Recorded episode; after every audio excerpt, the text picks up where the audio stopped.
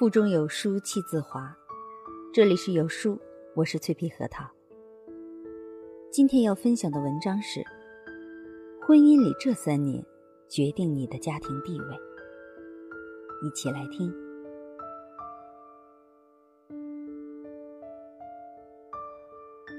前两天，我的大学同学凯丽突然加我微信，她想和我聊聊她的婚姻，也想给姑娘们一些忠告。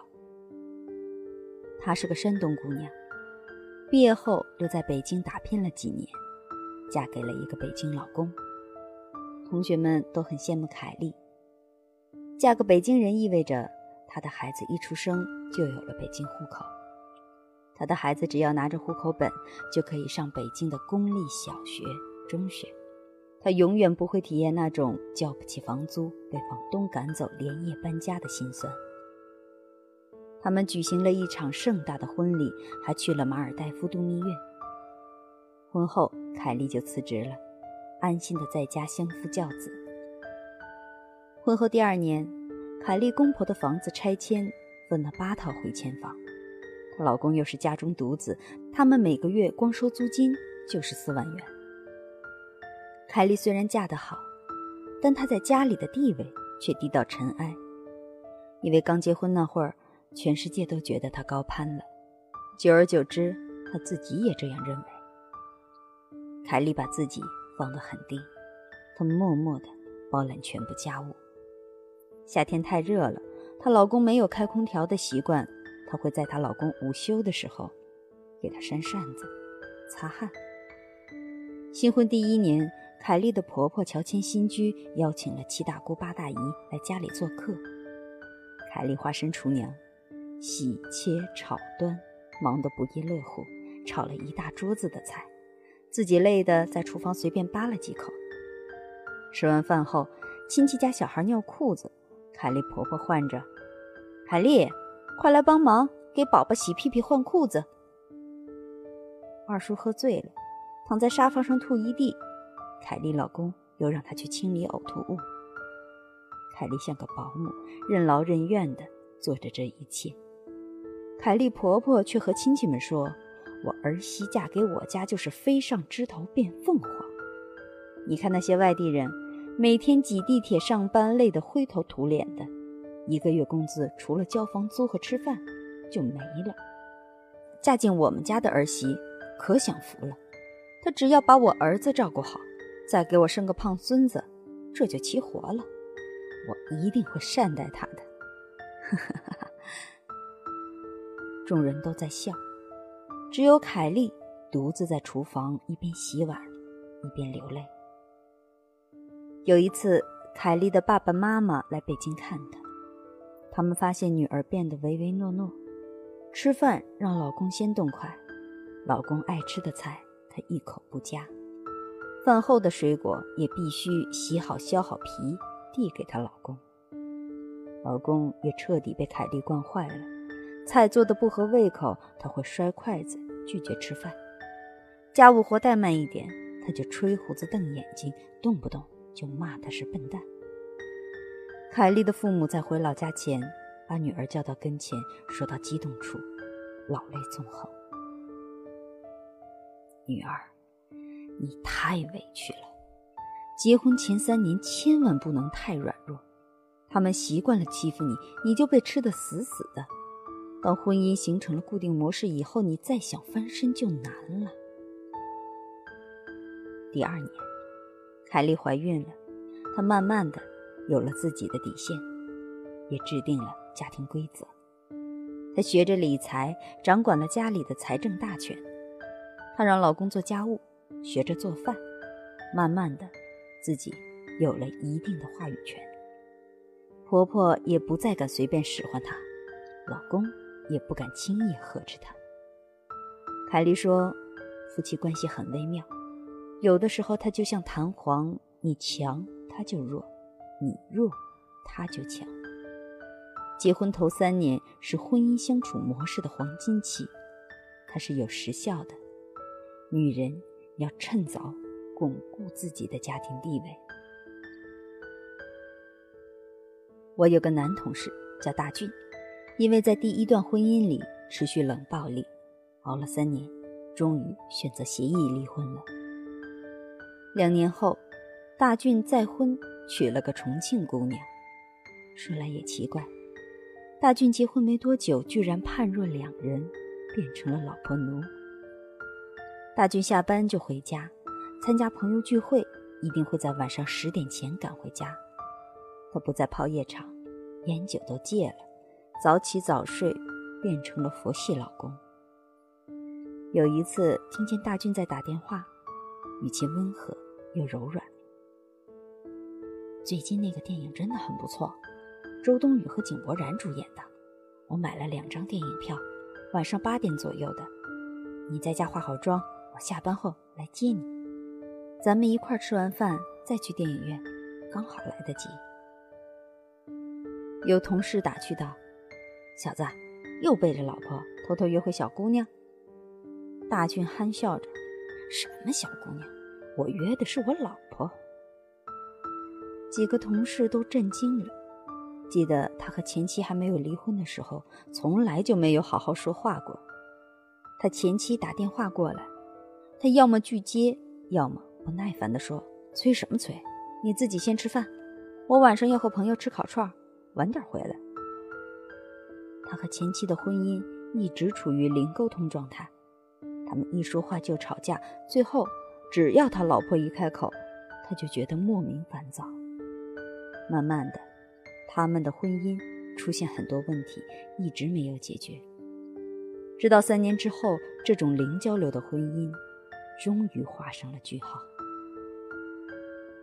后来。在大俊的生日会上，我才得知他的二婚妻子在婚前就约法三章：遇到问题要及时沟通，吵架不能带着怒气过夜。如今他们生了一双儿女，婚姻已经走过了第八个年头。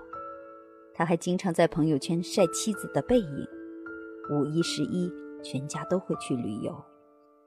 结婚纪念日送个小惊喜、小浪漫，偶尔晒晒美食，日子过得平淡而幸福。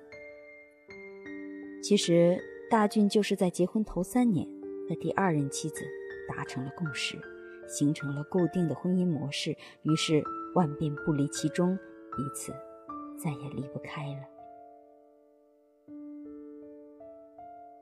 美国有个婚姻习俗。他们把结婚的第三周年称为皮革婚，也就是说，走过三年时光之后，婚姻会像皮革一样有韧性，关系不会轻易的断裂。新婚期，夫妻还处于磨合期，他们都在一天天的相处中试探彼此的底线。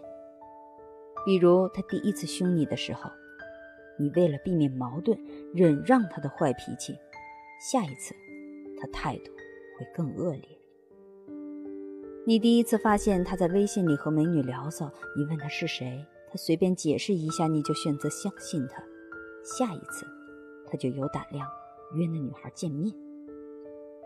第一次和婆婆发生矛盾时，他说我妈不容易，然后让你去给他妈道歉。你念在夫妻情分上，吭哧吭哧的去道歉。下一次，婆婆还敢欺负你。第一次他动手打你的时候，你只会缩在角落里哭泣。第二天仍然给他洗衣做饭。过不了多久，他还会举起拳头。你为了表现自己是个贤妻良母，主动洗碗拖地，对他下班后瘫在沙发上看电视的行为视而不见。他会认为那是一种默认。三年后。你再因为洗碗、拖地等家务和他争执，他宁愿和你吵翻天，也不可能一起分担家务。他会问你，为什么刚结婚的那几年你假装贤妻，洗碗做饭不用我帮忙，现在你居然要我洗碗？没想到你心机这么重，你变了。看，这就是你那被惯坏的老公。他习惯了当饭来张口、衣来伸手的巨婴，等到有一天你告诉他他必须自己动手丰衣足食的时候，他就会反过来指责你变了。你也会觉得他变了，婚前是顶天立地的男子汉，婚后却变成了三不管的甩手掌柜。原因就在于，结婚前三年他对家庭的参与度太少了，习惯成自然。有人说，婚姻幸福与否、能否稳固，主要看婚后前三年，也就是婚后一千天。结婚后的最初三年，必须先经历相爱、吵架。接受彼此不同的过程，这是健全的婚姻必须要经历的过程。结婚第一年时，彼此都是外貌控，大多数人容易忽略对方的缺点，并以爱的名义谅解对方所有的错误，这是一个必然的过程。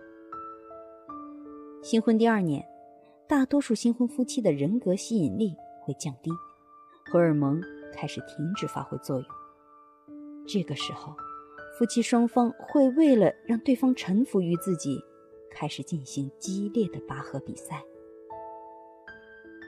婚姻到了第三年是彻底觉醒阶段，到了这个时期，心路历程悄然发生改变，夫妻会慢慢明白，争吵不能改变什么，但不能改变，并不代表斗争就此结束了。只是这个时期的斗争发生了形式上的改变，从最初打打闹闹的感情消耗战，变成为了适应对方而展开的磨合战。那些在长期的争吵中慢慢死去的婚姻，大部分都是因为在婚姻头三年没有经营好，就像孩子前三年没有教育好，等到长大成人了，再教育就晚了。新婚头三年是一把双刃刀，它给你激情，也令你痛苦。它是一段婚姻旅程的必修课，考试及格的人，才能通往幸福的隧道。好好经营这宝贵的新婚时光吧，因为这三年的婚姻质量，决定了你的家庭地位。在这个碎片化时代，你有多久没有读完一本书了？长按扫描文末二维码，在有书公众号菜单免费领取五十二本共读好书，每天有主播读给你听。欢迎大家下载有书共读 APP，收听领读。我是主播脆皮核桃，在美丽的皇家避暑胜地承德，为您送去问候。记得在文末点赞哦。